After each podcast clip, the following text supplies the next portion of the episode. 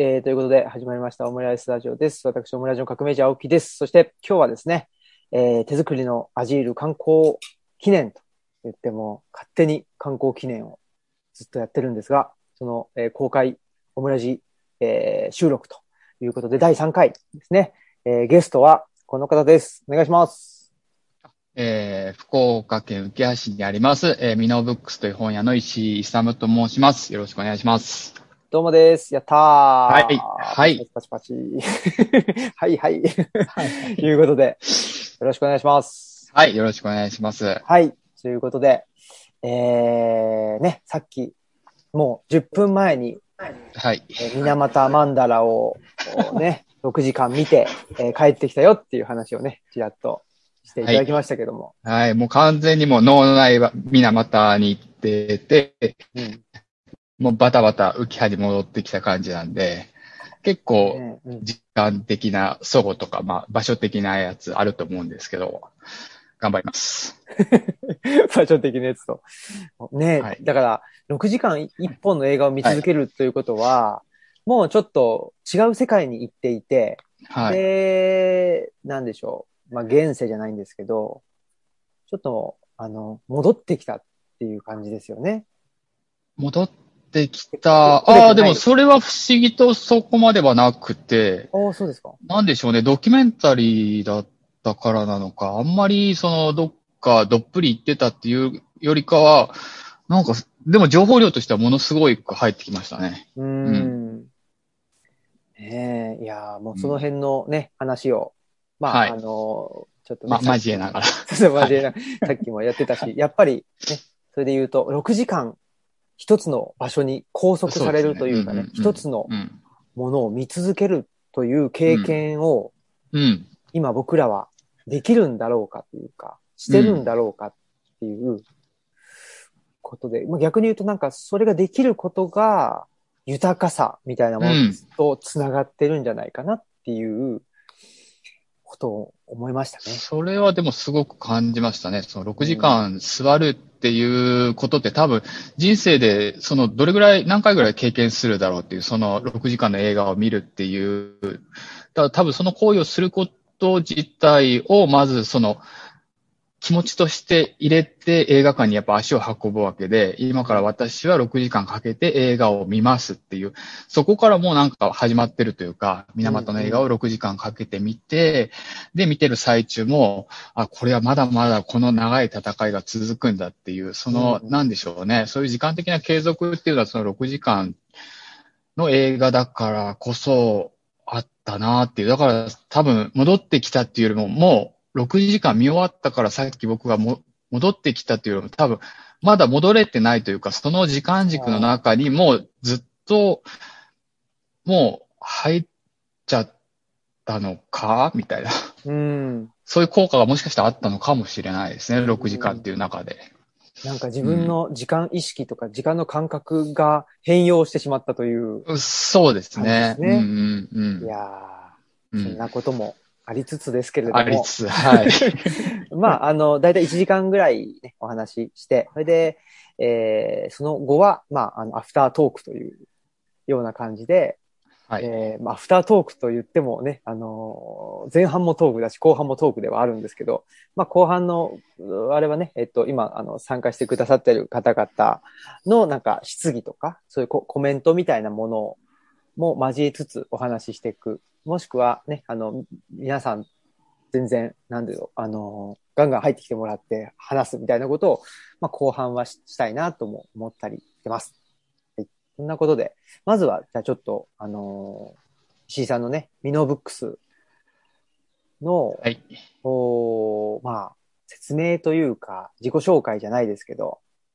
そんなところを。自己紹介ってこれ、そこそこ長くてもいいんですか？長くても。あ、全然全然 逆に長い方がいい、いい、長い方がいいあかな。わかんない。はい、あの、はい、ぜひぜひ。はい。えーっと、多分、その、まあ、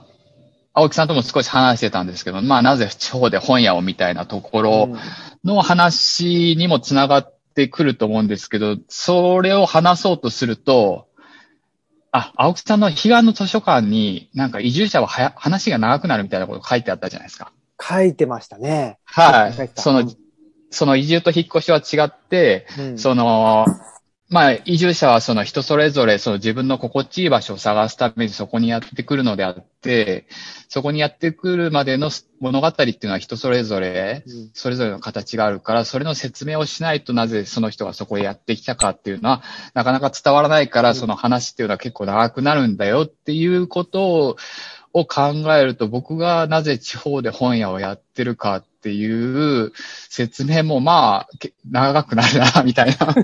ことはちょっと考えましたけどね。うんで、その、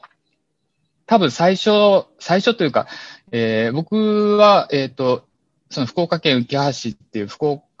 えーの中心部、福岡、まあ博多って言われるところからだいたい車で1時間から1時間少しぐらいのところでお店をやってるんですけども、人口が3万人いかないぐらいのとこですね。えーで、僕、ここは僕が、えっ、と、生まれ育った町なんですよ。で、ここで生まれ育って、で、えーまあ、高校生の時までちょっと遡っちゃうんですけど、一回。えーなんか、今、すごく振り返ってみて思うのは、常にその自分が、まあ、それがなぜかっていうと、そこまではまだわからないんですけど、なんか、そのメインストリームじゃなくて、そのオルタナティブな、その、あまり人が選ばないようなことを選択しながらずっと思えば生きてきたなっていうのは最近すごく考えることで、で、僕が最初、えー、まあ興味を持ったというか、すごい熱心に取り組んだのは音楽なんですよ。うんうんはい。あの、青木さんとは同年代で、その、割といろんな話が通じたりするなと僕勝手に思ったんですけど、でも青木さんは割とどっちかというと、その、何ですかね、えー、人文学の人であって、で、それで言うと僕、まあ本屋をやってるんですけども、完全にその最初はずっと音楽をやっていて、で、音楽って言ってもその、まあ、高校生の時に、えー先輩がやってたパンクロック、うん。パンクロックをですね、すごいそれに、えー共感を覚えて、うん。なんか、えーな、なんで社会はこうなってんだ、みたいなことをこう言ってる姿とか、まあ、いわゆるその昔の、えーまあ、インディーズって言われる人たちが、その do it yourself、DIY っていう形でその自分たちの CD を出したりっていう活動をやってるっていうのを、まあ、高校生の時とかに見て、あ、自分たちでそう、すごい表現したりするのって、まあ、すごくかっこいいな、みたいなことを思っ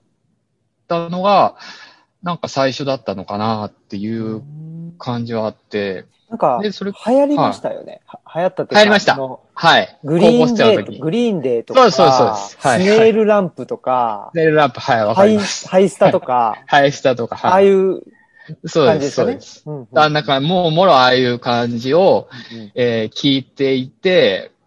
で、そこからやっぱりその、最初は、えっ、と、日本の、まあ、メロコアっていう流行っていたところを聞いてたんですけど、で、その人たちがその、なんか自分たちのことは自分たちでやるとか、自分たちでその音楽会社を立ち上げて CD 出すみたいな、そういうカルチャーってその一体何なんだろうって思ってて、で、えーそれから、そのカルチャーはそのアメリカの、えーバンドのところからやってきてるみたいなことを、えーまあ学生ながらにこう、いろんな、まあ当時はあんまインターネットとかないんで、うんうんうん。東東京から、えーまあ、なんでしょうね、勝負数で発行されてる音楽雑誌みたいなやつを、なんかファックスとかして取り寄せて、で、それを見ながら、あ、あなんか、あ、こういうバンドがいるらしいぜ、みたいな感じで、友達と盛り上がって、で、なんかこういう活動して、なんか、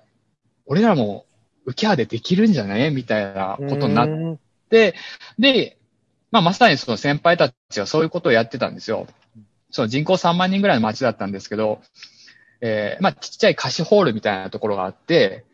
そこを借りて、えー機材とかをみんなで準備したりして、へで、ステージも手作りしたりして、ーうんで、ライブイベントみたいなやつをなんか定期的にやってたんですよね。うんなんかそこでのその経験っていうのは、なんか今自分の中にも結構強く残ってて、うんうんああ、そういうことができるんだみたいな感じだったんですよね。で、それから、まあ一旦その、高校卒業して、東京の結構大きい会社に就職するんですよ。で、そこはまあ、なんでしょうね、田舎に住んでたんで、まあ、なんか一回東京を見てみたいっていう、なんかそういう、なんか思いはあって。うんうんで、それで、えー、2年半ぐらいですかね、東京に行って、で、まあ僕は普通にすごく真面目に働いてたつもりだったんですけど、ある日突然先輩から、はその、お前はそんな態度で仕事するんだったらもう地元に帰れみたいなことを言われて、い。真面目に働いてたつもりだった。いや、そう、働くつもりだったんですけど、多分そうじゃ、うん。でもその人はすごくいい人で、その後もその自分のことをその、なんか飲みに連れてっうんうん。てくれたりして、で、なんか自分のやりたいことやるんだったら多分そっちの方やった方がいいよみたいなことは言ってくれてて、で、なんでしょう、まあ結構大きい会社に、そう自分は入ったので、その、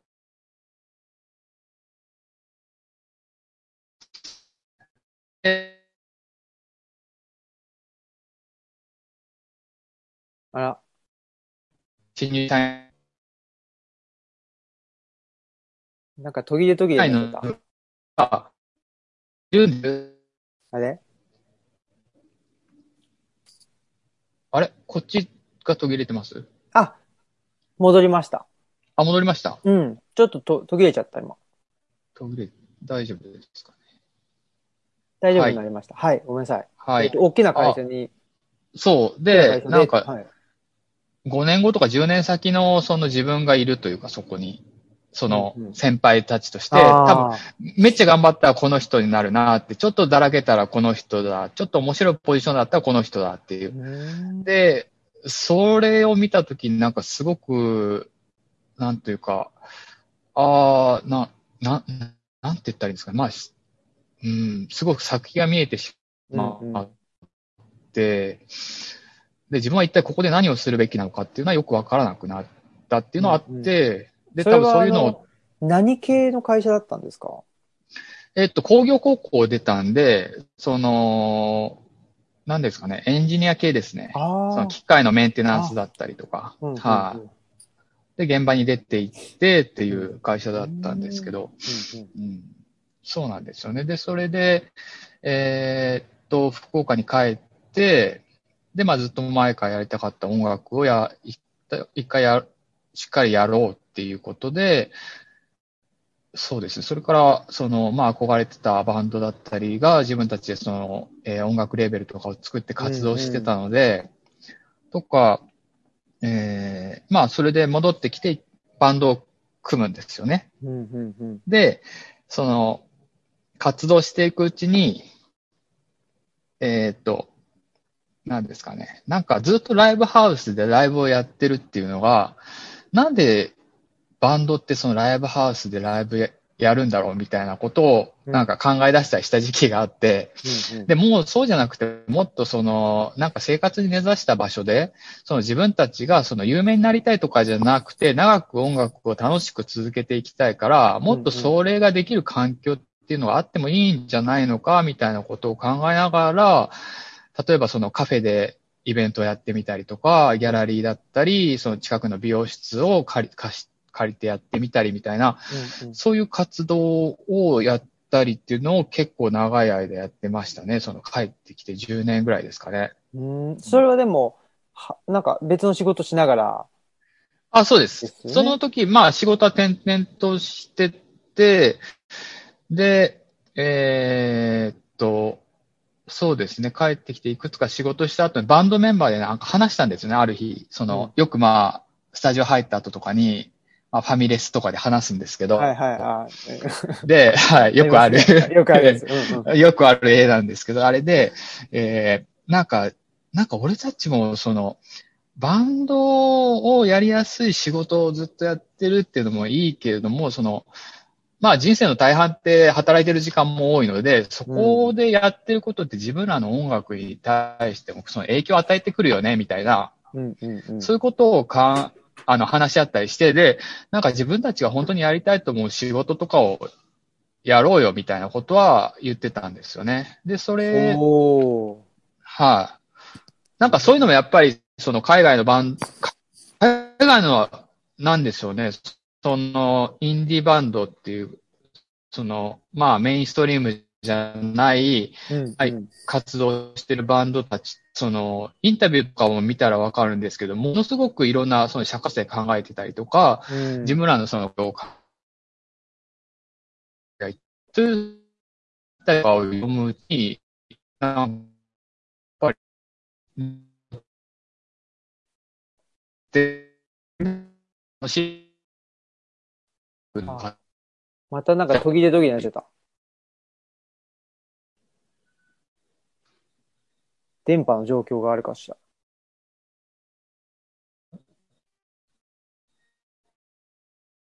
お。止まっちゃったかな？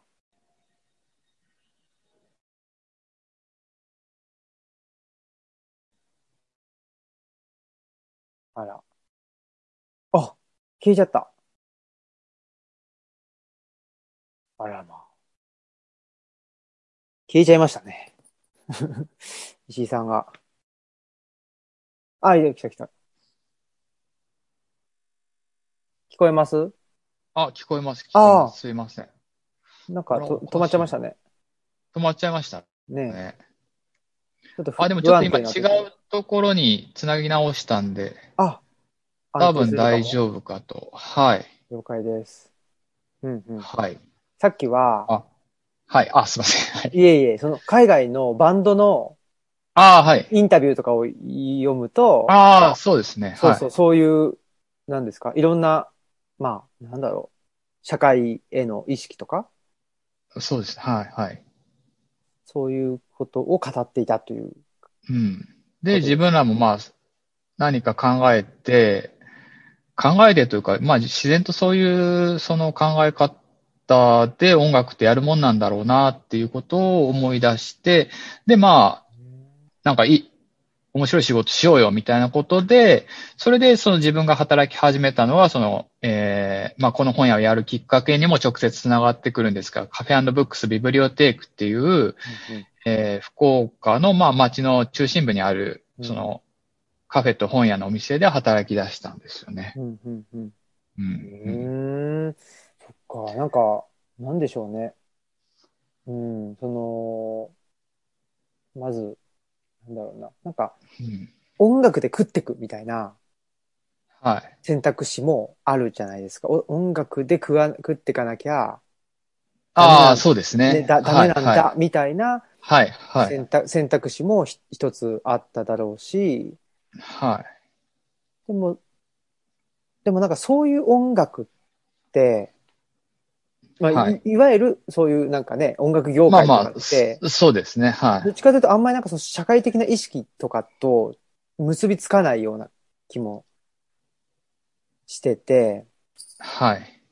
でも、C さんが選ばれた、その、なんだろう、なんか、ね、音楽の活動の形態っていうのは、そうじゃななくてね、その、なんだろう、お音楽で食ってく、その音楽業界、日本の音楽業界で食ってくっていうんじゃなくて、とはいえ、なんかその、仕事と音楽が、やっぱりあの、リンクはしててほしいみたいなそうですね。うんことですよね。そうですね。音楽、そうですね。音楽で食っていく。と、多分自分が好きになって自分が表現した音楽のジャンルっていうのが多分、うんうん。その、今のその音楽業界と照らし合わせたときに、その食べていけるまでのそのマーケットがないというか、うんそれはまあ分かっていたので、でもその状況をその維持したまま、その、何ですかね、健やかにその音楽を続けていくうん。環境っていうのを自分たちがその福岡っていう街を見渡したときに、なんかあんまりないような気がして、うんで、そしたらその、そういう環境を自分たちで作っていきたいなっていうのを思ったんですよね。うん。そう。なんか自分たちの 10, 10個上とか20個上の人たちが、その、やっぱり年齢重ねていくと、その昔よりもちょっと音楽性がゆっくりとか柔らかくなってきたりしてる人たちが、やっぱりその変わらずそのライブハウスっていう場所でそういう音楽を表現してて、でもその別にライブハウスじゃなくてもいいんじゃないかってその時思い出して、うん。で、そういうのとその自分たちが考えてることっていうのはやっぱリンクしてきて、そういう環境づくりをしたい、したかったんだなっていうのはすごく思いますね。うーん。なんかその音楽シーンの流れで、例えばライブハウスっていう、あの、閉鎖された空間から、その、はい地地域にそれを、なんていうんですかね、その、と解き放つというか、その、そう、そうですね。うん行くっていう流れがやっぱり、おその、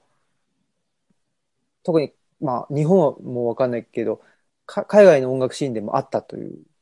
ああ、そうですね。割と日常的というか、なんか、まあ、よく聞くのが、その、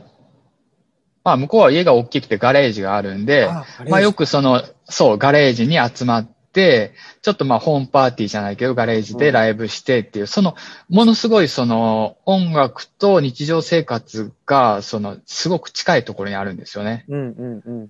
で、日本のライブハウスって割とその日常っていうよりかは非日常をその提供する場所みたいなことになってたので、も、まあガレージではないにしろ、もうちょっと日常的なところで、その音楽に触れれる場所っていうのがあった方が、その音楽を表現する人も表現しやすいし、うんうん。で、受け取る方にしてもその方がその楽しいんじゃないのかなっていうのを思って、そう活動して、っていうのをそのカフェブックスビブリオテークの本屋をやりながら、まあ同時にずっとやってたんですよね。へー20代は。でもそれ、そそれだけ聞いたらっていうか、ね、すごいおっしゃる通り、その、健やかというか、はい、はい。ね、まあ、その音楽で主張してた内容はわかんないけど、でもその、はい。あの、そういう形態というかね、その、はい、はい。えーなんていうんですかね、その、働くということと、うん、生活。だからなんか、その、えー悪い意味じゃない、いい意味でのなんか、ワーク、ライフ、バランスみたいなものが、すごくいいい風に、あの、なってたんじゃないかなっていうのは、今お話伺うと。そう、いい風になってたというか、まあそれを模索している段階だったので、そうですね。だからまだ形にはならなくて、その形にならないっていうのはやっぱりその、まあ結局その集客が思うようにいかなかったりとか、うんうんうん。その、まあ自分たちはこういうことを表現したいと思ってるのが、やっぱりあんまり理解してもらえなかったりだとか、した、したんですよね。それが一つと、あとはやっぱり自分たちの音楽性的な部分でも、やっぱりその、何ですかね、マジョリティな人たちに対してそのメッセージを訴えかけるっていうよりかは、まあひっそりとその知ってるような音楽性だったので、うんうんうん。なんでしょうね。やっぱり、ああ、こういうのってやっぱ長く続けていかないといけないんだなうんって理解はできる反面、やっぱりメンバーみんなその年取っていくわけで、うんうん何か形を残したいみたいなこともありつつ、だからまあ、あんまり、まあ楽しいは楽しかったんですけど、どっかでその見切りをつけないといけないのかなっていうのは、まあありましたね。うんうん。うん。あの、それなんか、この前僕、あれだな、あの、ドラマで、ドラマで見たやつ、そそんな話でしたね。あ、なんだっけな、あの、何も出てこない。あの、三人組の、ああ、あ、えーっと、あ、ダメだ違う違うあのーあ、それで、なんだっけ？あの、えーコント、コンコントのやつそうそうコントのやつじゃない。コント、コントのやつですよね。はいはい。コントが始まる。コントが、コントが始まる。は。コントのやつあ、あれ、あ、そう。あんな感じですよ、ね。あ、あのドラマ見たとき、うわあなんか、思い出すなみたいな。うん、あれ面白かったし、はいはい。なんだろう。あのーね、やっぱり、や、やりたいことと、そうですねのか。な、その、はいはいやりたいことと現実のね、やっぱり現実と。人生の中で年は取っていくし、はいみたいな、なんかその折り合いをつけるってそうです、そういうです。はいはい。ね、話でしたけど、そうです。ね、まさにじゃあ、あんなコントが始まる状態だったそう、そうですね。。うん、まあ、そう、その状態で、えー、これ、あの、そうですね。まあ、一気に本屋に飛ぶんですけど、あ、ぜひぜひ。で、えーっと、まあ、それで、まあ、カメブックスビブリオテークっていうところの、まあ、仕事もその間、まあ、ずっとその熱心にやってて、うんうんで、すごいまあ、本の、ああ、なんか自分がそういう、やっぱ文化的なことが好きだったんで、で、本からその発信されるものだったりとか、そこで得られるものがすごい、あ合ってるなと思いながら、まあ、どんどんそっちの比重が高くなっていったというか、まあ、のめり込んでいって、で、その、まあ、音楽のバンドやってた時のブログにも書いたんですよね。その地元の、まあ、福岡市内で活動してて、その浮橋っていう地元に僕は帰るんですけど、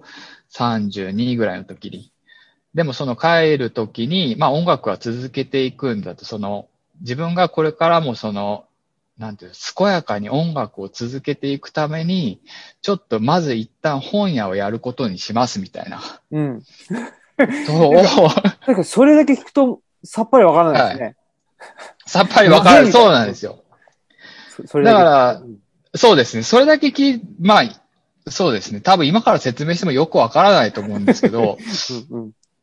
なんかやっぱりその福岡市内でその音楽の活動を10年ぐらいやってきて、思ったのはやっぱりその時間がかかるっていうことと、うんその文化っていうものを、その、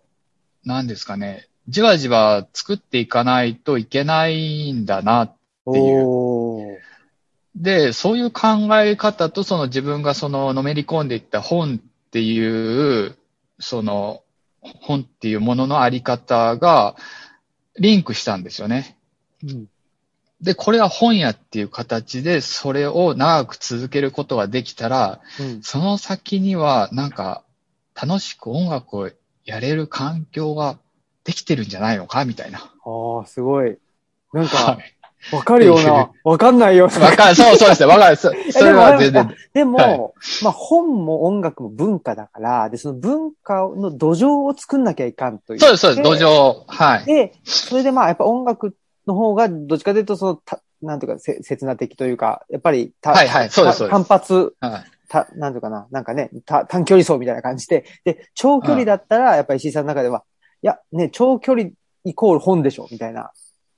ことがあった。そうですね。本、うん。だし、場所とか拠点って言われる文化を中心とした場所とか拠点うんうん。を作るっていう時に、その本っていうのはすごくいいなっていううんうんうん。こと。まあ、前からその本、前から本が好きっていうよりも本屋っていう場所のあり方はすごく好きだったんですよね。で、多分それはその本っていうのを媒体、なんていうんですか、本があるその拠点みたいなうんところにすごく惹かれていたのかなっていう。ことがあっうんで、で、まあ、浮葉、まあそこでその福岡市内で、えっと、本屋をやるっていう選択肢もあったんですけど、うんその、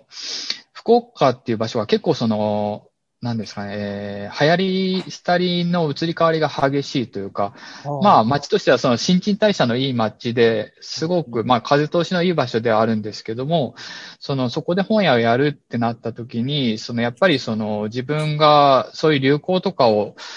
まあ、ある程度その意識したりして、で、お客さんの動向だったりとか、そういうところを結構、まあ、反映した本屋にしないといけないのかなって考えたときに、いや、そうじゃなくて、一回そのじっくり腰を据えて自分のやりたいことっていうのをこう考えながら反映できる本屋っていうのを作りたいって思ったときに、まあ、ちょっと田舎の方がいいのかなとは思って、で、それで、えーまあ自分が地元、浮橋っていうところを考えたときに、なんか街の風景がやっぱりあまり変わってないんですよね。10年前、20年前から。うんで、そういったところでやっぱ本屋をやるっていうのは、なんかそうじっくりやれるのかなって考えて、うん、この街で、まあ本屋をやることになりました。うーん。いや、浮は橋、一回僕も、あの、ミノブックスさんあ、の、そうですね。はい、ねはい。あの、お邪魔したことがあって、はい。なんだろう、結構、その、うーんと、意外だったというか、はい。あの、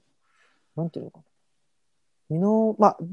とはいえ、浮橋のあの、ね、ミミノブックスの周辺地域をちゃんと歩いたわけではないんですけど、でも結構なんていうかな、古い街並みですよね。もうひあの一言で言っちゃうと。その、古いっていうのはなんか、なんていうのかな。昭和のとかじゃなくて、もっと古いっていうか、ああ、そうですね。ね昔ながらのその街並みがまあ保存されている地域ではある地ので。域ですもんね。はい、はい。っていうので、あれですか？その、あんまり景観が変わってなかったっていう。あの、あ、いやいや、それは特にないですあね。そうですか。なというよりも、うんうん。開発が特にされてないああ。なんかね、うんほら、シャッター商店街とかってよく言うじゃないですか。はい、はい、はい。ね、だからやっぱここの10年、20年で、あのー相当錆びれたよねっていう声とかもよく聞くし、はい、はい。そういうその、な、地方都市にありがちな、あの、まあ、商店街が錆びれていって、えっ、と、郊外の、えっと、イオンモールにみんなが行くようになってうんうんうんとかっていうのはどうですか？まあ少しはありますけど、その近くにそのイオンモール的な小さいやつができたので、それでやっぱりその商店街というか小さい商店がいくつかなくなって、まあ昔ながらのその街の中心部はまあ空洞化して、少し郊外にそのショッピングモールとかに人が集まってるっていう状況は、ええまあ、す何ですかね、すごい大きくはないんですけど、小さくはいくつもありますね。うんそういった状況は。ただそれが街のうんううん。ん、街の景観をは激しく変えるまでには、そのシャッター商店街までにはなっていないのかなっていう。あー。うんうん。それは、いいですよねというか、いいですよねっていうか、あの、うん。僕らも、東吉野村っていうのも、まあ、東吉野村は、まあ、人口はどんどん減ってってるわけですけど、やっぱり、なんていうのかな、うん、商店、まあ、あの、ものすごくもう、あの、見るからに錆びれてしまったっていうのって、うん、あんまんないような気がするんですよね。うん、っていうのもやっぱり、なんていうのかな。あのー、60年代、70年代に一回栄えちゃうと、うん、そうですね。はい。そうなんですよ、わかります。そっからのっていうのがちょっと、ねうんうんショックを受けたりして、あの、とか、うんなんとかニュータウンって言言っちゃった時のニューじゃない感じっていうのはすごい、うん、うん、うん。寂しくなるっていうか、はい、はい。うん。だから、さ、そんなぐっと栄えない、栄えちゃうとぐっと下がっちゃう。衰退し、衰退が、あの、目に見えちゃうんですけど、そんなにぐっと栄えなければ、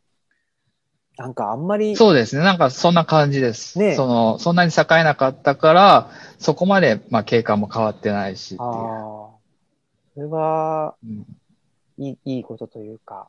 ね。そうですね。いいことというか、うんうんうんねえでも結果的に、うんうん、よかった。よかったですね。そっか。で、あれですか、本屋さんをやるぞっていう、えっ、と、前に、えっ、と、アメリカにい行ってるんですか？あ、そうです。本屋をやる前に、えっ、と、アメリカに行ったのは、その、カフェブックスビブリオテークの仕事を30ぐらいで辞めて、で、えっ、と、32か3ぐらいの時に本屋を始めるんですけども、その仕事を辞めた後に、えーまあまさにその自分がそのずっと気になってた、えっ、と、アメリカのそのバンドが、その実際どういった環境でやってたのかっていうのを見たかったのと、、自分の興味が深まってた本、本屋、アメリカの本屋を見てみたかったっていうのが大きく二つの理由があって、えーアメリカの西海岸だけなんですけども、えーロサンゼルスから、えーサンフランシスコ、ポートランド、シアトルで3ヶ月間ですね、うんうん。まあ音楽と本を、本屋を見て回る旅っていうのをやってうん、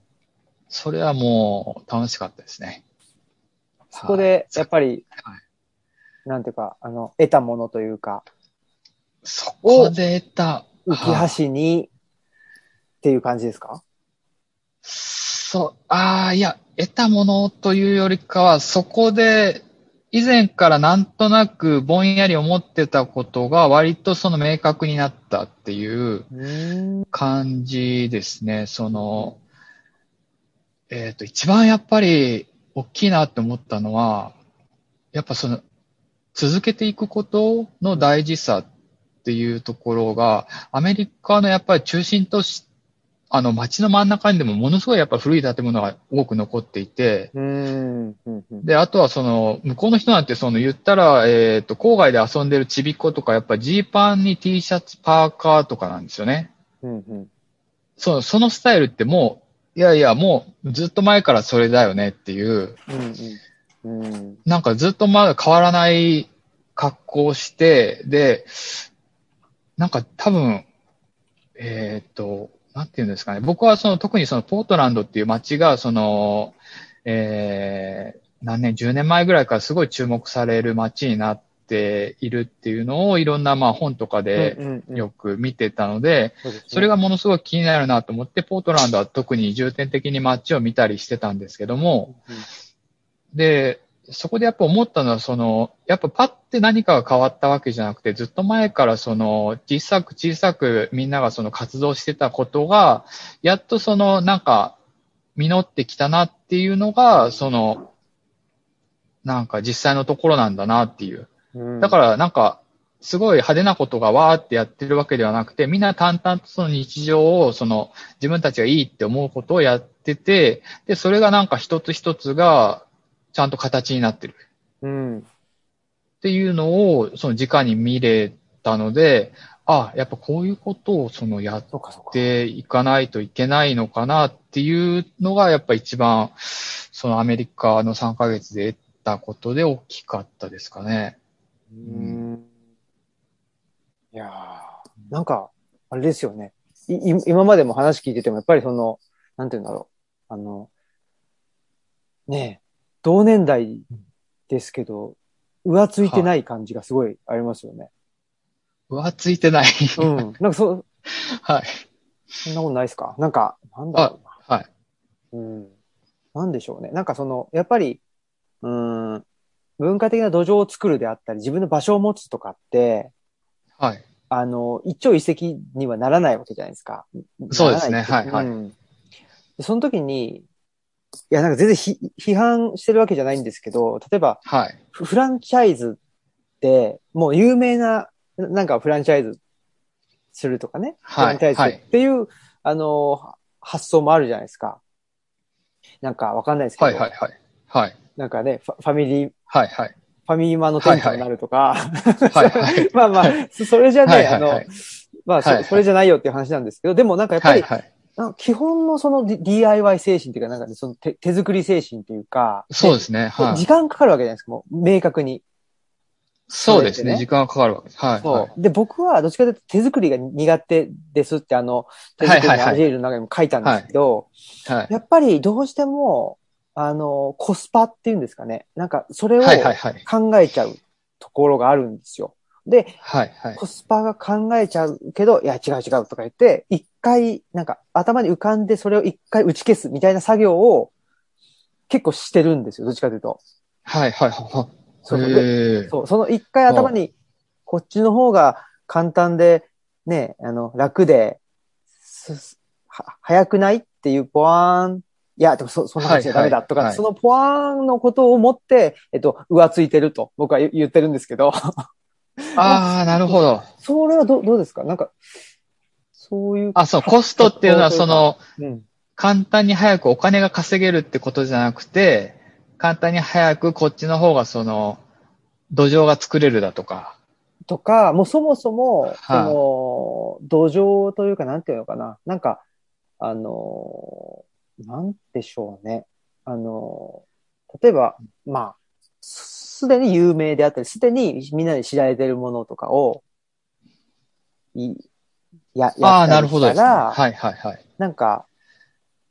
早いような気が、早いっていうかはいはいはい。気がするけど、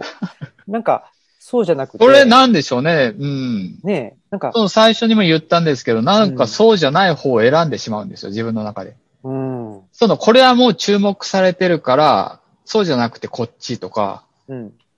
これもやってる人がいるから、じゃあこっちみたいなのを、なぜかその自分が、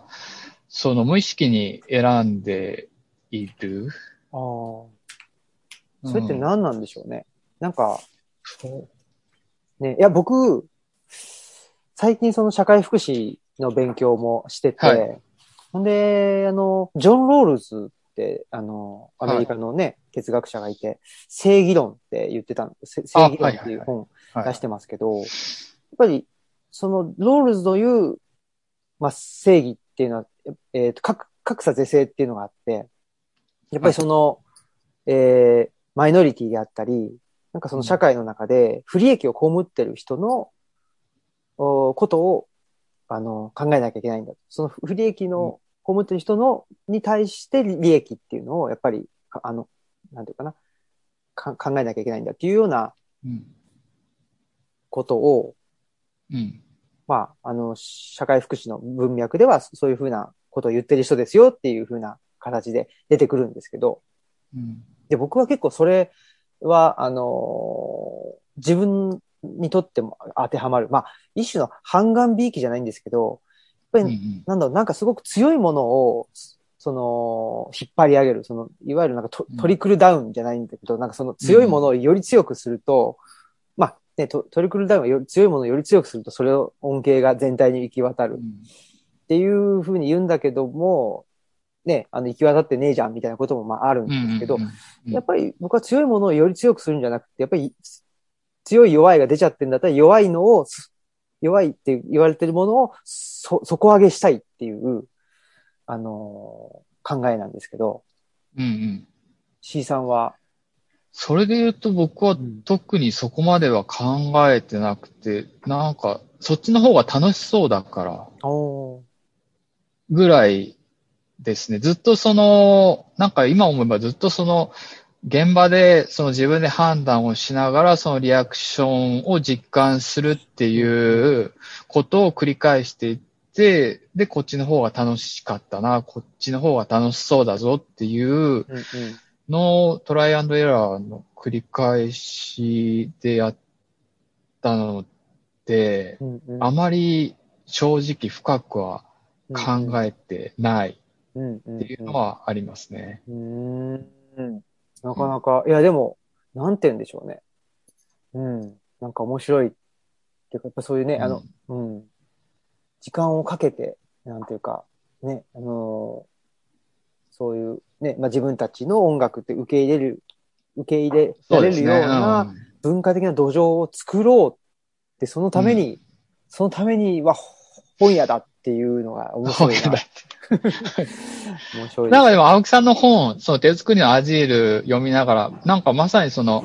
えー、何ですかね、こちら側とあちら側をつなぐ、その、偉人のような存在。うんうん。っていうのが、その、社会にとってはすごく重要なんだみたいなことが書いてあって、で、ああ、なんか、読んでみると、その自分がやってたことって、割とそういうアジールみたいなものを、その、作っていったのかなっていう。で、その今も本屋っていう場所で、そういう、その偉人で、そのありたいって思ってる、まあ偉人でありたいって思ってるっていうのは変ですけど、なんか、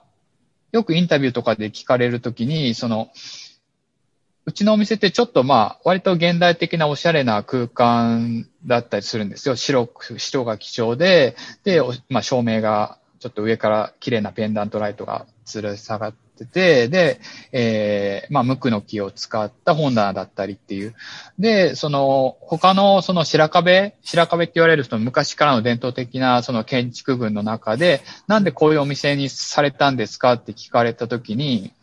その、やっぱ異物でありたかったっていうふうにいつもまあ答えてるんですよね。その、ななんか、、まあみんながその同じ価値観を持って同じようなその伝統建築群のその建造物にしてしまうと、その街自体がそののっぺらぼうみたいな感じになってしまうから、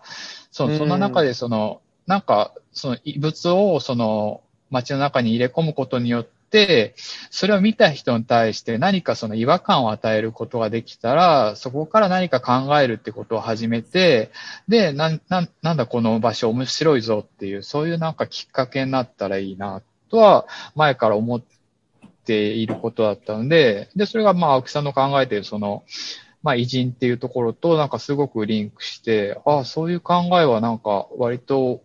持っているなっていうのは思いましたね。うんうんうん。うん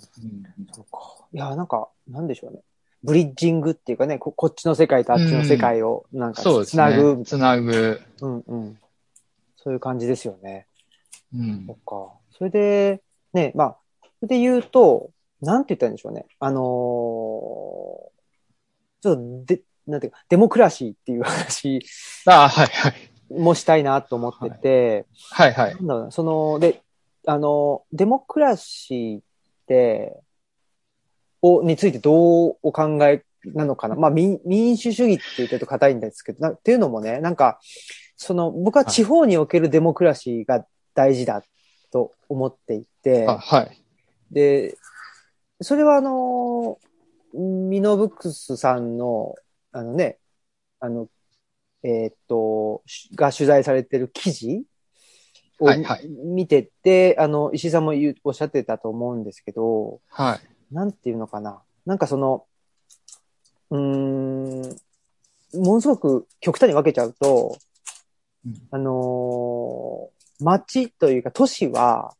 やっぱり、あのー個人というものがたくさん集まって社会ができていると。ふいうふうに思ってて。で、はい。はい。まあ地方と田舎に行けば行くほど、個人っていうのが集まって社会があるんじゃなくて、社会がまずあって、うん。で、その中に、まあ、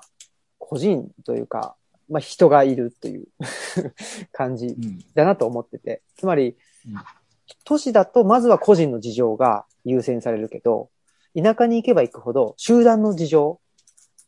うんが優先される。うんっていうふうに、あのー僕は、まあ、実感も込めて思ってるところがあって、まあ、とはいえ、その、はいはい。都市にいたとしても、例えば僕は学校とかだと、なん学校、小学校と中学校だと、なんでこんな、その、なんていうの、み、みんなの、みんなの、その、意見が優先されなきゃいけないんだとか、すごく思ってたうん。タイプの人間ではあったから、はい。そんなに都市と田舎とかね、と都市と村とかっていうのを、あのー対比させて考えれない部分ももちろんあるんですけど、でも、やっぱり村に来れば来るほどというか、む僕はね、東吉野村って村にいればいるほど、やっぱり個人よりも集団、まあそれは遅延、血縁ってよ呼ばれるものだと思うんですけど、うんうんそっちが優先されるんだなと思ってて、で、うんうん。で、都市は都市で、その個人っていうものが、あの、前に来すぎてて、はいコミュニティっていうものがなくなっていて、で、うんそれの弊害が今出てるっていうのは思ってるんです。でも、村は村で、そういう遅延血縁とかで、もう個人が、まあ、しまあ、いわゆるしがらみとかも含めてですけど、がんじがらめになっていて、なんか自分がいいなって思ったものが言えなかったりとか、発信できなかったりとか、まあ、ひょ表現できなかったりしちゃう部分があると。うんで、なんかこれをちょうど中間のいい感じの、うんいい感じの社会を作りたいなと思って、で、それを僕はあの、えー手作りのアジールだと、えっ、と、サンソンデモクラシーっていう、はいはいはい。いはい。う、その有限性を、有限性がある個人が集まって、でも自分、はい。ね、やっぱり、えーししがらみと、なんて言ったらいいのかな。なんかまあ、こコミュニティとか、みんなっていうものはあるんだけども、でも、個人の、あの、意見も聞いてもらえるみたいな、なんかまあ、そのね、うん。と虫のいい話っちゃ虫のいい話かもしれないんだけど、うん。なんかそういう、やっぱり、ちょうどいい、あの、社会、ちょうどいい、あの、デモクラシーっていうのを作作るためにはどうしたらいいんだろうっていうのを考えてたんですけど、ああ、なるほど。C さんは、えーっと、いや、それ今は、今の話聞いてるその浮橋っていう場所は割とちょうどいいです。うん、うん、うん。その個人も優先されるし、えー、困った時は共同体にもなれるし、うんで、じゃあそれが理想的かと言われると、やっぱりその、えーと、まあガチガチの共同体ではなくて、なんとなくその意見が合う人たちが、その、えー緩やかにつながり合うみたいなことが今、その、自分の住んでる街では起きてると思ってるんですけども、うん。やっぱりその、まあ今って結構その、えー時代のまあ転換期じゃないですけど、いろんなところにその、まあコロナのこともあって、まあ割といろんな歪みが現れてる時代かなとは思うんですけども、やっぱりそれぞれの正義っていうのはや、どうしても分かれてしまうので、うん。で、みんなが、まあ街を良くしていきたいってみんなが思ってたとしても、その良くしていきたいの良くってなんだろうって考えたときに、やっぱりそれぞれの意義があって、で、それぞれの意義っていうのは、その、もしかしたら一方の人にとっては良くないってことだったりして、っていう状況がまあ割と起こってるなと思ってるんですよね。うんうんうんで、その中でその、結局、まあ最近、まあ自分ごとで割とその、近くのお店の人となんか意見がすれ違うことがあったりしたんですよ。うん。はい、うんまあちょっと、まあ軽い言い争いになった感じで、で、なんでそういうこと言うんだろうみたいな感じだったんですけど、結局、その、もう、対話しかないなっていう。うん。うん、話して、で、対話して、まあ解決はしないんですよね。結局その意見はすれ違ってるし、そのお互いの正義っていうのもその、まあ正義、まあそもそもその正義を持つべきかっていうところも疑わしくはあるんですけども、うん。うん、もうちょっとその柔軟に、まあちょうどいい感じをそれぞれがなんとなくグレーでいいとは思うんですけど、まあ、とはいえ、やっぱりみんな自分はこうしていきたいと思ってるっていうところがあって、で、そこがすれ違うんだけれども、すれ違った時に、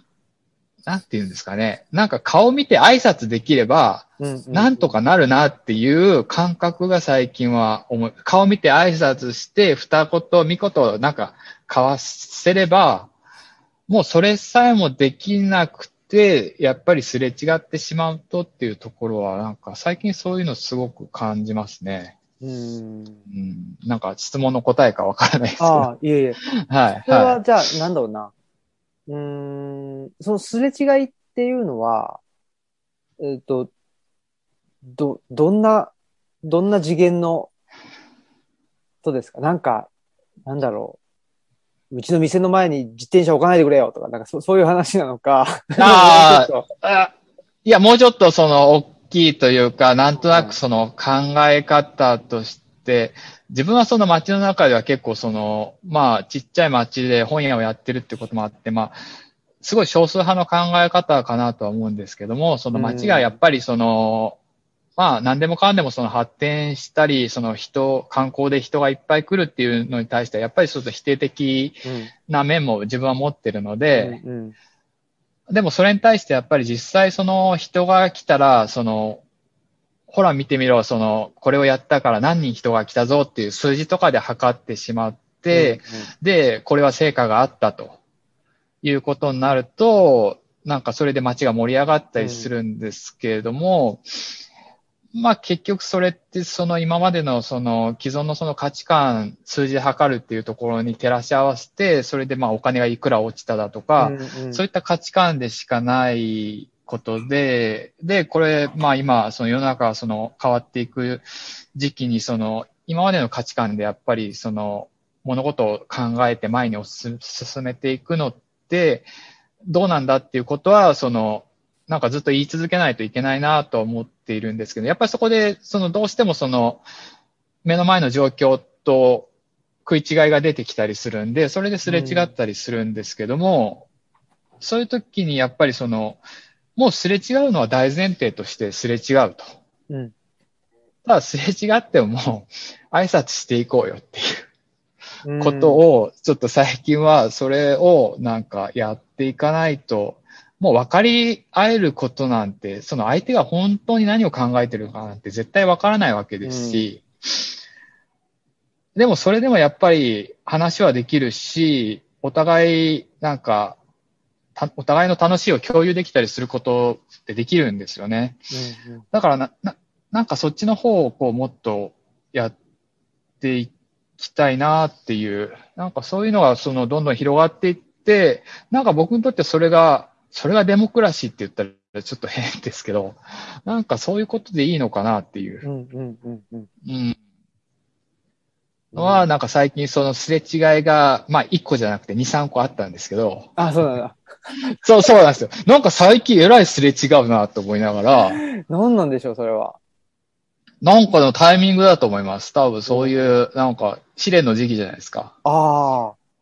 そうか。はいやーね、なんかだから、うんなんでしょうね。いや、僕は、地方における本屋さんって、まあ確かにで、あの、デモクラシーとか言っちゃうとちょっとね、硬いんですけど、あのーなんていうんだかな。僕すごい大事だと思ってて、地方における本屋さん。で、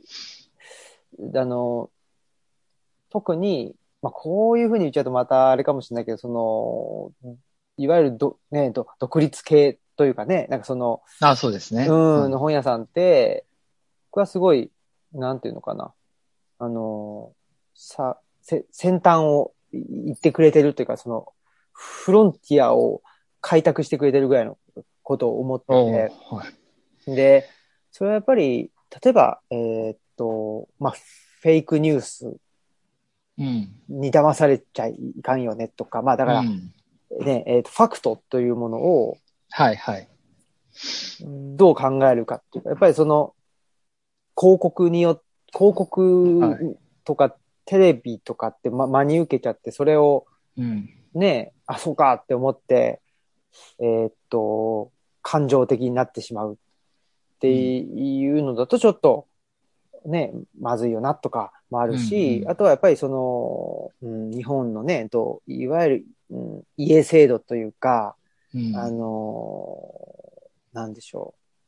パパタナリズムというかね、やっぱり、えっと、うんお父す、まあ、えっと、お父さんがいてとかね、でお母さんはそのお父さんを、そうですねね、うんささ支えるもんだとかってうんいうのとかも、いや、それはおかしいんじゃんとか、うんいいろいろ結構あると思うんですけど、なんかその辺、でもそれを全部やろうとしちゃうと、ね、すごいぎそうですね。ぎぎくしゃくが、あの、すれ違います。すれ違う。すれ違いますすれ違うんよね。ですよ。すれ違う。ねすれ違うし、なんでしょうね。そういう、その、うーん、例えばそういうジェンダーの問題だったりとかも、その東京で話題になってるジェンダーとか、そのマイノリティに対するその、えっ、と、本だったりっていうこととは、えっ、と、当店でもやっぱりそういう、まあ価値観、こういう価値観ありますよっていうのは、その示したくていっぱい置いてるんですけども、じゃあ、いざその田舎の実情と照らし合わせてみたときに、その、なんですかね、ジェンダーとかフェミフェミニズムの話って多分、そこそこの土地の状況とか、その人の立場とか環境にものすごい左右されるなっていう、うん。例えばその田舎だったらやっぱりその農作業がメインなので、うん昔から、そしたらやっぱ力仕事をできる男の人がその外に出て働いて、で、女の人はまあ言ったら狩猟採集ですよね。うん。っていうことが、えー、なんで、まあそれが農業に置き換わってるんですけども、まあ男の人は外に出て働いて、女性の人はじゃあ家でその、家事をやるみたいなことが、うん。その、なんか効率としてそれが、その理にかなってるというか、っていう問題もあるので、じゃあそこでその女性を家に閉じ込めてみたいなところとはまた別のベクトルでそうなってるというか、うんうんそういったこともあったりするんで、なんかものすごいそこの伝え方とかっていうのは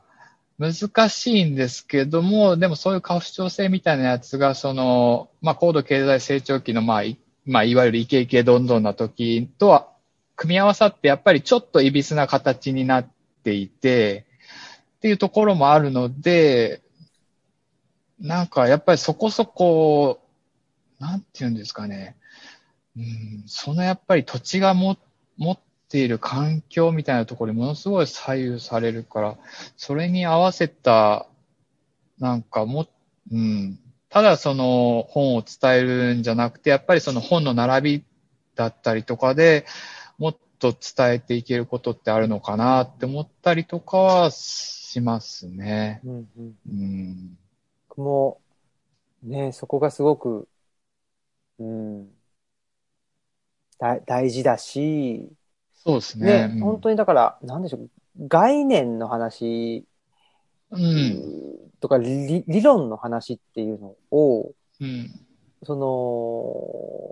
の、なんていうかな、土地に、土地に下ろしてくるっていうか、そうですね。うんうん。時に、絶対、絶対齟齬が生じるし、すれ違いがね。はいはいすれ違いのが、はい。すれ違います。今日のテーマそれですね。ちょっと、あの、す、すれ違い。すれでも、でもあれですもん、すれ違いを起こさないようにするっていうのがテーマではないわけじゃないですか。そうですね。はい、はい。だから、うんうんなんでしょうね。その本屋さんのうん。持ってる意味とかって、なんだろう、すれ違いを生じさせるもするし、でも、対話も、そうですね。ねうんうん。だから、その、すれ違ってることに気づかせることができたら、うんうんそれで、多分すれ違ってることにさえ気づかないっていう状態が、多分その物事を複雑化させてるような気はするので、誰しもが、あ、もしかしたら今すれ違ったかもしれない、えー少し前にちょっと立ち止まって戻ったら、みたいなことのきっかけっていうのを与えれたら、うんう。うんん、でも僕そもうですね。そうだと思いますね。あのーいわゆる、なんていうか、ネタコは起こすな論っていうのがあるじゃないですか。その、例えばブ、えーとブラックに対するはい教,、教育とかでも、いや、はいそれお教えるからブラックって分かっちゃうんだと。はいはいはい。教えなかったらいいのにとかっていうはいはいはいはい。話っていろんなところであはい、るありますね。そうです。ね。はいはい。でも僕はそうじゃないとは思ってて、うんうんやっぱりね、に認識することによっうん。うん。て差別っていうのが可視化されて、で、差別はよ、ね良くないよねっていうふうに話は進んでいくんだとうん思ってる。ので、うんうん。やっぱりそれをね、あの、蓋しちゃうというか、あの不可視なものというか、見えないものに。してしまってで、すすれ違わないから OK だよねっていうと、うん、うんうん、やっぱりそれは、なんです。まあ、いわゆるマジョリティじゃないけど、なんか、の、まあ、け権力のある人の、なんか、社会になっちゃうんかなとかっうん、てうん。うん。思うんですよね。うん、うん。だから、確かに。ね、そういう意味で、本屋さんってすごいなっていうのが、なんていうか、あある種その、うん、例えば、僕だ、ぼ僕の本も置いていただいてるけど、はい。違う人の本も置けるわけじゃないですか。だからそれだけ選択肢の幅というか、なんか、それを、まあ、表現できるわけですよね。はい。それってすごいなっていうか、僕が自分一人での本の中で選択肢の幅をそれだけ表現しようってああ、そうですね。はい、ではい。きないから、そうですね。うん。うんうん。やっぱりいろんな本の並びとかでその表現はできるんで、でねやっぱりそれによって、まあこういう、あ、こういう世界もあるんだ、みたいな、うんうんうんこういう考え方もあったのかっていう、やっぱりその物事のそその先にあるものみたいなやつを想像してもらって、で、それがやっぱり考えるっていうことにもつながるし、何か、その、違和感を持ったら問いを立てるっていうことにもつながっていくし、っていう、やっぱり、そうですね、そうやって考え続けるってことを、まあ、伝える場所ではありたいとはやっぱり思いますね。うん。いや、なんかやっぱりそういう場が、あのー日本全国にもっとたくさん出てきたら。そうですね。出てきたら、うん、なかなかまあ大変ですけどね、商売は。商売はね。商売っていうところとまたそうなんですよね。そこのバランスが出てくるので、ねそうなんですよね。なんか人がわーって来すぎてもなんか、なんか居心地悪いな、嫌だなっていう。うん。最近その街自体がその、まあ伝統建築群がいっぱいあるところなので、えっ、と、おひな様の時期はおひな様巡りっていうイベントをやってて、で、土日とか、まあそこそこ人が来るんですよ。うん。うん。で、やっぱりそんなにその本に興味がない方も、その、あ、なんか本屋さんがある、本屋さんがあるって言って、入ってきていただけるのは嬉しいんですけど、やっぱりそれでわーって見て写真を撮って帰っていくっていう人がやっぱり結構な人数いたりすると、疲弊もするけど、うんでもお金はまあ少なくとも落としてくれたりっていうのもあるしっていう、なんかそこは常になんか、ねやって、はい。考えやながら。そうですよね。そこの、まあ、うんあの、落としどころっていう、落としどころは難しいですね。ねえ、うんことですよね。あの、前は、ミノーブックスカフェだっていうの気がするんですけど、はい。はい。そのアンドカフェをやめたんですか？そうです。はいえっ、と、去年の9月だから丸6年ですね。最初はそのお店が80平米、だいたい冊数で言うと、本が、これまあ、取材の時一番聞かれるんですけど、本何冊ありますか？って聞かれて、まあ、正直数えたことないからわからなくて、だいたいまあ5000から7000の間ぐらいのはずですっていう、まあそれぐらいあるんですけども、えっ、と、オープン当初は1500冊ぐらいしかなかったんですよ。で、それから、まあやっぱり、どんどん興味の範囲が増えていったりとか、もっとこういう本も伝えれたらなっていうので、どんどん本が増えていったら、本が増えたら次は本棚が足りなくなったんで、本棚を発注して本棚を増やしていったら、そしてことをやっていったら、そのカフェスペースを、あ、これはもうちょっとカフェを削らないとなって思うぐらい自分の中でそのもっともっと本を増やしたいなっていう思いがあったので、うんうん。で、どんどん本を増やしていった。もう本当カフェが、もともとは半々だったんですけど、うん。そうですよね。えーい今、はい、5分の1ぐらいになってしまって、本当端っこの方に申し訳ない程度にあるっていう状況になってしまったんで、なんか、その、1年前ぐらいからお店に来たお客さんが、カフェに来たはずなのに、うんうん。カフェって、あの端っこのあれ？みたいな感じだったんで、はいはい。あ、じゃあもう、あ、なんかそういうのを思い始めた時から、あ、これもうカフェを外したらいいんだってなって。で、もうカフェ外そうって、そしてミノブックスにしようって思って、なんかすごい、すごいスッキリしました。あ、すっきりしたんですね。すっきりしま、まあもともとブックスカフェっていうのはその前の、えー、働いてた本屋さんがブックスカフェ業態でやってて、で、まあ自分もそれやるんだったらその本だけでその成り立たせるっていうのはすごく難しいし、うんうんそ、の、もうちょっとその、えー、なんていうんですかね。本だけじゃなくて間口を広げたいというか、うん。そういう、そのいろんなとこから入ってこれるっていう人を増やしたいって思いもあったので、そのカフェっていう業態は、そのためにはすごくいいんだなと思ってやってたんですけども、でもなんか、その本が増えてきたし、うん。なんか本だけで結構やっていけるのかなっていう。あただやっぱりその、なんでしょうね。そこにカフェがあって、その、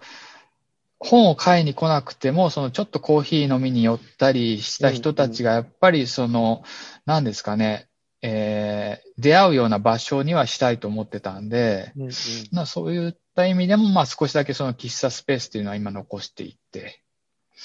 だから割とその最初やりたかったお店の状態にその6年かかったんですけど、まあやっとそのちょっと理想に近づいたなっていうのは今感じてますね。うーん。うん。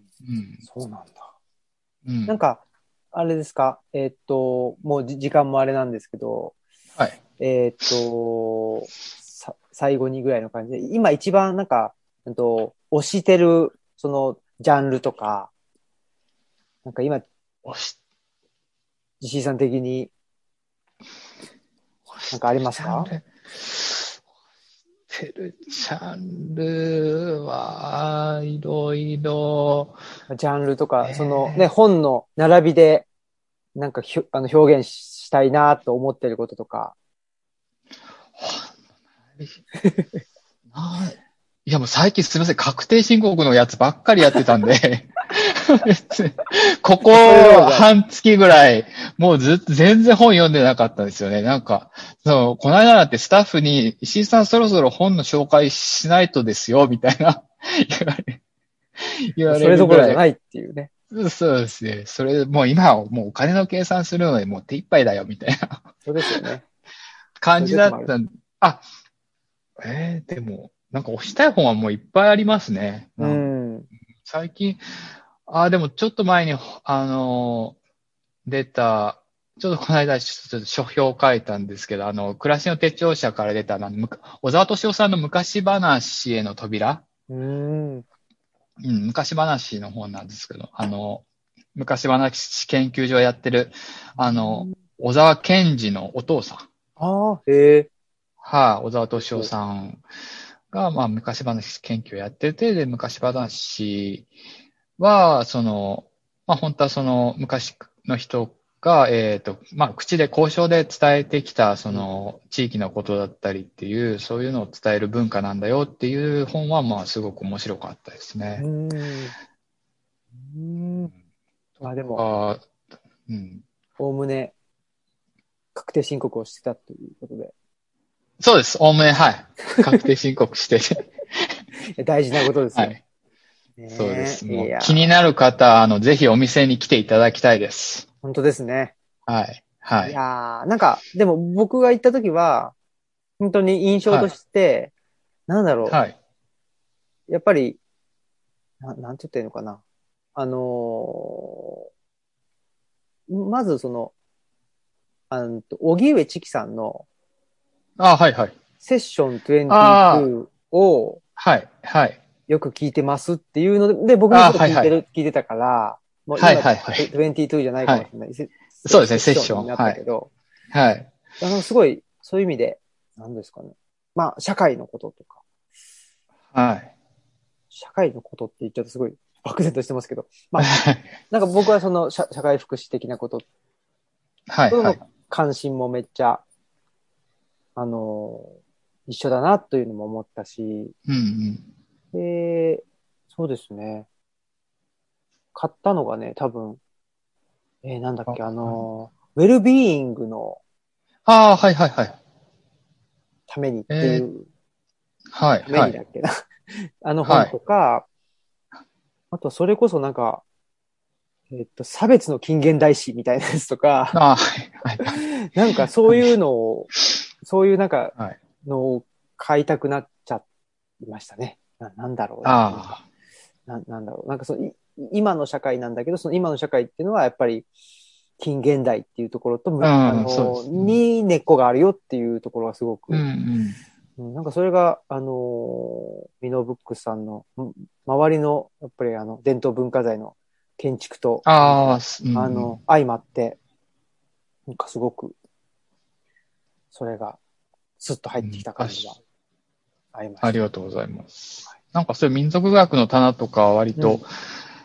まあ力を入れてるってわけじゃないですけど、まあなんかそう、みな宮本常一が言ってることとかって、なんか自分の中の、その、自分のその浮橋っていう場所と昔の日本っていうのをなんか繋げてくれたような気がして、すごい面白かったんですよね。うん。だ